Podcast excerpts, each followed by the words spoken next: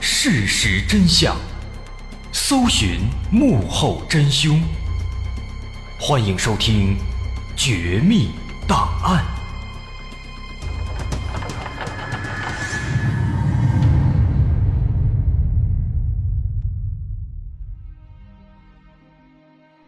还原事实，探索真相。欢迎来到今天的《绝密档案》，我是大碗。前几天，唐山的烧烤店打人事件引发了众怒，小视频的播放量动辄过亿，十条热搜能占到八条，那些打人的不法分子也全都被扒了一个底朝天，可以说全网都在关注。但这事儿呢，也引发了一连串的后续，出现了强烈的连带效应，因为这件事儿闹大了。趁着这个机会呢，有很多类似遭遇的唐山老百姓也纷纷站出来实名举报，于是，一股实名举报的浪潮席卷而来。先是在打人事件发生的当天白天，热搜刚出来没多久，唐山一个蛋糕店老板实名举报，说自己长期被不法分子敲诈勒索，导致生意做不了，最终只能关门。接着第二天，一名女子举报唐山某一个酒吧，说自己遭到了殴打、辱骂和恐吓，甚至还被非法拘禁。最恐怖的是，后来女子去报警，但是举报无门，无处求救。再之后呢，一位妈妈举报说自己的儿子被某集团的副总雇凶打死，一名老板娘。举报说自己的店铺被涉黑分子打砸抢，无家可归。一艘渔船的船主举报说自己的渔船被海霸袭击，五名船员死亡，自己最终倒成了嫌犯了。一时间，大量的实名举报充斥网络，简直是一场舆论界的唐山大地震。这再次引发了全国人民的关注。从这很多很多的举报可以看出来，那些黑恶势力一直在社会的角落中潜伏，从来没有真正离开过。面对这一连串的恶性案件和举报，有网友发出感叹：“他们说，这唐山到底是一个什么地方啊？这是一个黑社会老窝吗？”这样的问题让人不知该如何回应。同时，还有一些老唐山也惊恐地表示。难道是当年的菜刀队又回来了吗？那么重点来了，他们说的这个菜刀队是个什么东西呢？这听起来像是传说中的斧头帮，但是他们却没有斧头帮那样的纪律性。这菜刀队啊，是一个由年轻人组成的违法犯罪团伙，在四十多年前，他们在唐山及周边地区兴风作浪。强取豪夺，无恶不作，危害整个河北。他们所带来的只有混乱和恐慌。所谓唐山菜刀队呢，也是当年推动八三严打的重要因素之一，也是八三严打当中第一批被打掉的大型犯罪团伙。都说八三严打从唐山开始，就是因为这里有一个无恶不作、危害百姓的菜刀队。那今天我们就从菜刀队和黑老大这两个方面来窥探当年唐山的黑恶势力。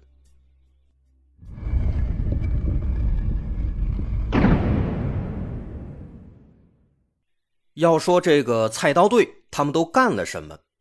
只要是坏事他们什么都做，小到强买强卖、偷鸡摸狗，大到抢劫勒索、奸淫妇女。故意杀人，甚至是伤害警察，这些事情他们都做得出来。一九八三年六月份的一天，一个菜刀队的小头目叫刘洪明，带着一个手下，像往常一样在马路上随便拦了一辆公交车上去抢劫。那当时这辆车里呢，刚刚好有两位回家省亲的解放军战士刘福云，还有他的一个战友。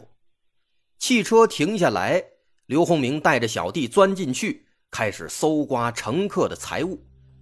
当时没有人敢反抗，因为菜刀队已经猖獗了好几年了，大家都看在眼里，没有办法，只能忍气吞声，破财免灾。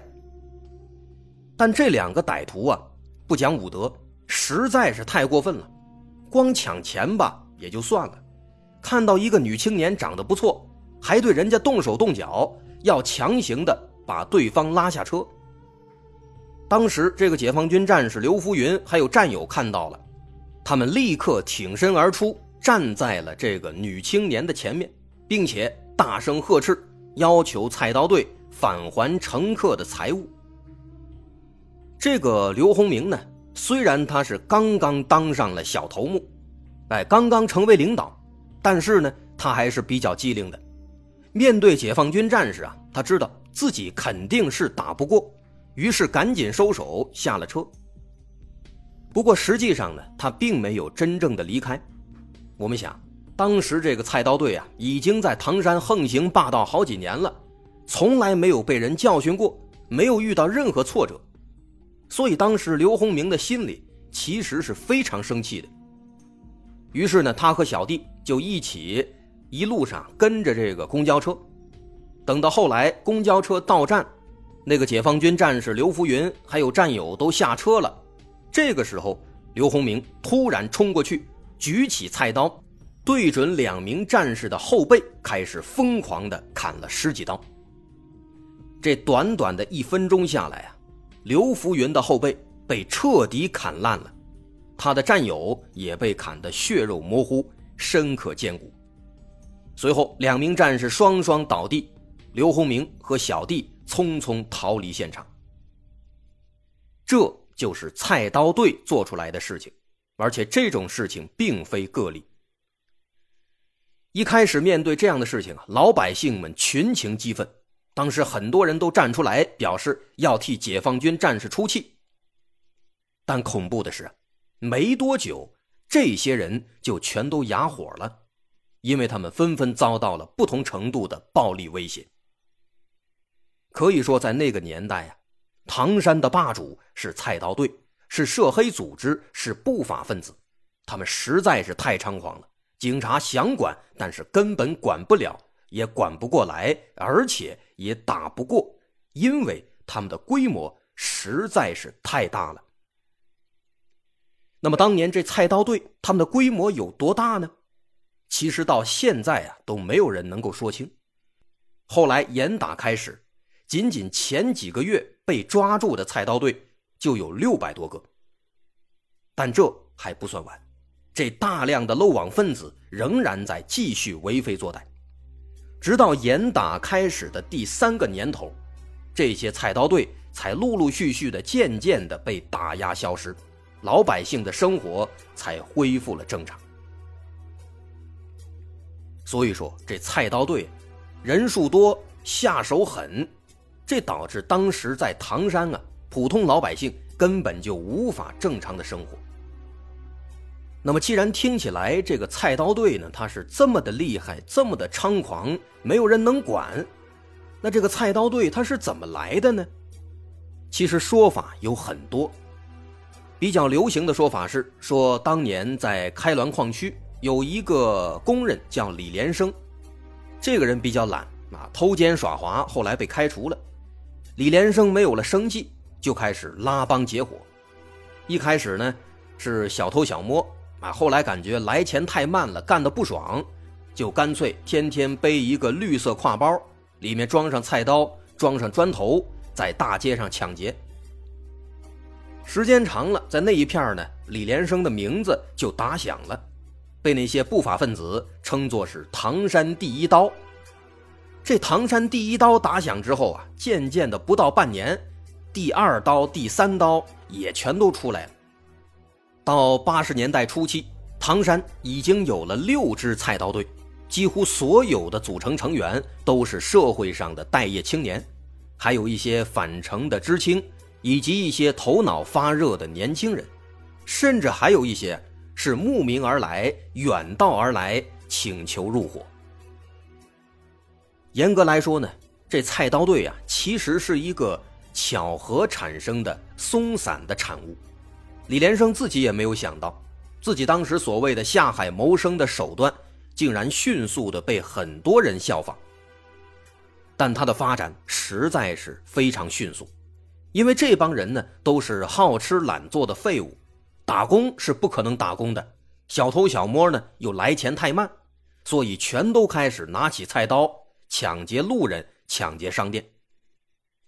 不只是唐山本地啊，旁边的廊坊还有秦皇岛地区也是重灾区，曾经有一伙菜刀队多地流窜作案，两个月。抢了十几家店面。从我们今天的眼光来看啊，我们会非常好奇，为什么这个菜刀队会发展的如此之快呢？为什么李连生的行为会引发众多人的效仿？为什么其中的成员以年轻人居多呢？这是因为菜刀队的发展和唐山当时的特殊环境有着紧密的关联。从一九七九年开始啊，我国城市的累计待业人员就已经高达两千万了，达到了建国以来的无业人员数值的最高峰。这些待业人员当中，有上山下乡结束之后返回城市的知识青年，有新增的城市闲散人口，也有很多国企改制产生的下岗失业人员。在那个年代的就业环境。和我们现在呢有很大不同，那个时候毕业会分配工作，大家的思想呢都比较固化，啊，知青们回来之后呢没有工作也不去找，他们也不知道去找。那些下岗职工们呢下岗之后啊也心灰意冷，全都赋闲在家。人们都说人闲是非多呀，这些无业人员整天无所事事，有一些呢实在是不老实，实在是没钱了。就开始寻衅滋事，扰乱治安环境。另一方面呢，因为几年前刚刚发生了唐山大地震嘛，当地的经济社会治安等等情况都是非常糟糕的，这进一步加重了大家的贫穷。很多的单位和工厂被地震摧毁，这又导致了更多的失业人员。因此，一时间啊，社会上的闲散人员越来越多，而大家呢？普遍又都比较贫穷，没有钱，于是这样，菜刀队的人员基础就形成了。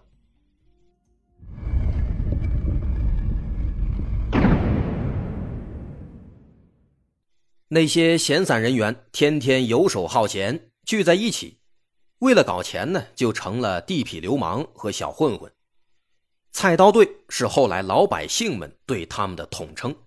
实际上，其中有很多小团体，以唐山为中心，分散发展成了六支菜刀队，每一支的人数少的有五六十，多的有上百人。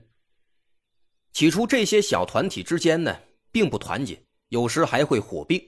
但是，随着时间推移，他们之间的合作变得越来越多，渐渐的也开始统一装备，绿色的挎包是标配。里面装的都是菜刀和砖头，他们也开始一致对外，专门欺压百姓，为非作歹。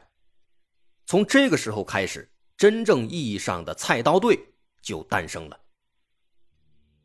在那段时间里，光天化日不代表安全，看人不顺眼了，冲上去就是一顿打；看到好看的姑娘了，走过去直接就拖走。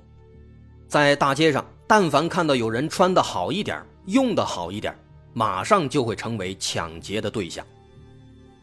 警察们当然也会管，但是架不住菜刀队人多呀。到了后期，他们甚至会以挑衅警察作为消遣。古罗马统帅盖乌斯·马略说：“在暴力的喧嚣声中，法律的声音显得太微弱。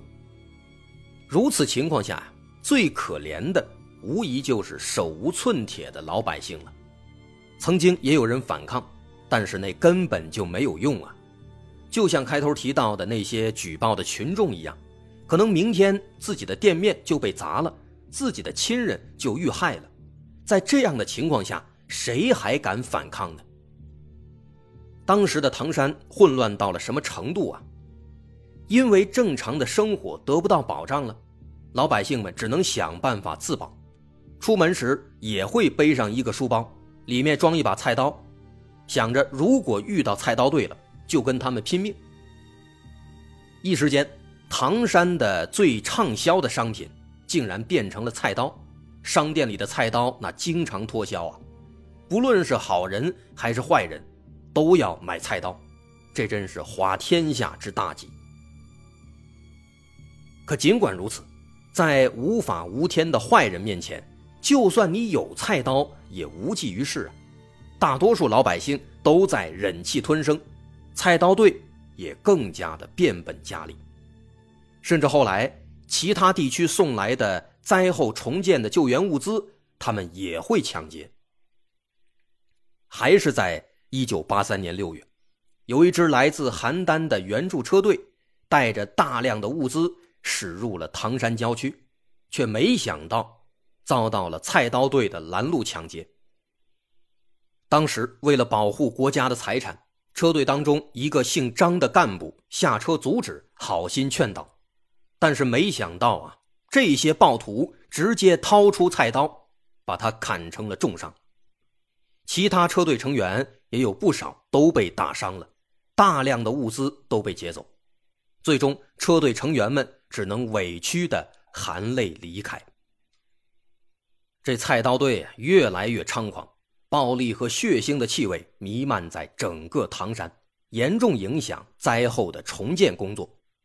但这还不算完，菜刀队还有更大的目标，他们要走出唐山，冲向整个河北。他们首先冲向了南边的邻居天津。天津当地的地头蛇也不是吃素的，人家也都是人狠话不多啊，早已经称霸金门几十年了。但是即便如此，当他们遇到菜刀队，就像是当年的上海青帮遇到了安徽的斧头帮，顿时傻眼了。毕竟菜刀队的规模实在是太大了，而且其中的成员又都年轻气盛，下手没有轻重。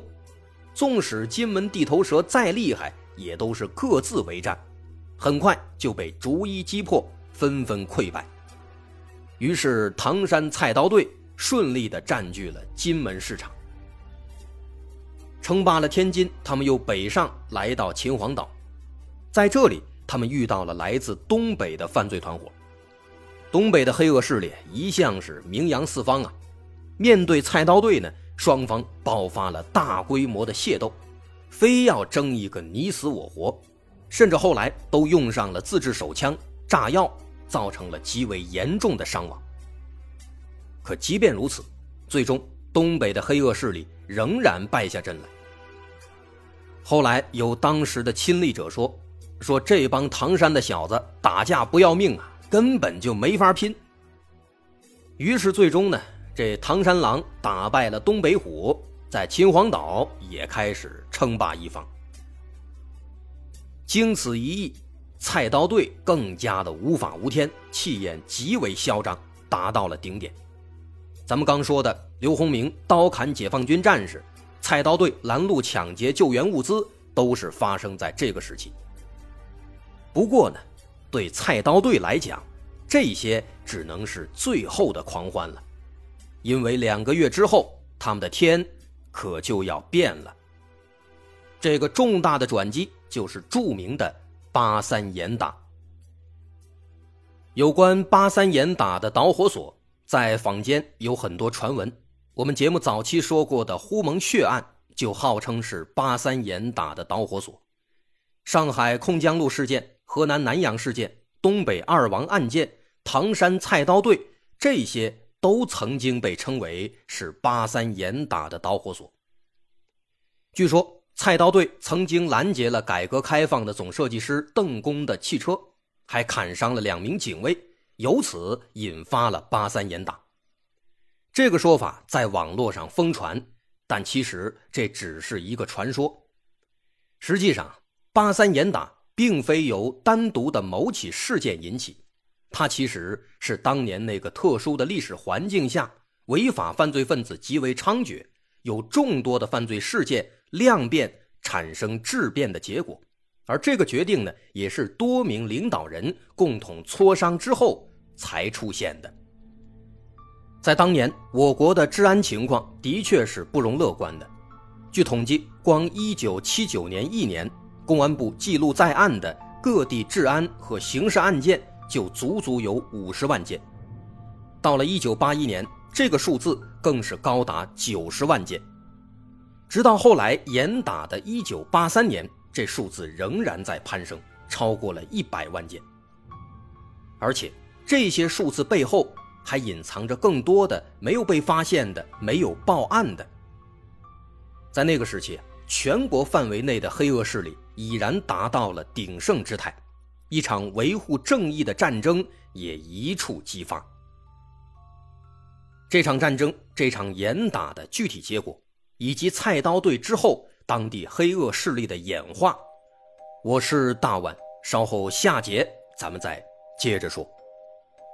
如果您喜欢，欢迎关注我的微信公众号，在微信搜索“大碗说故事”，点击关注即可。我是大碗，稍后下节咱们再接着说当年唐山的八三严打的情况，以及严打之后当地黑恶势力的变化。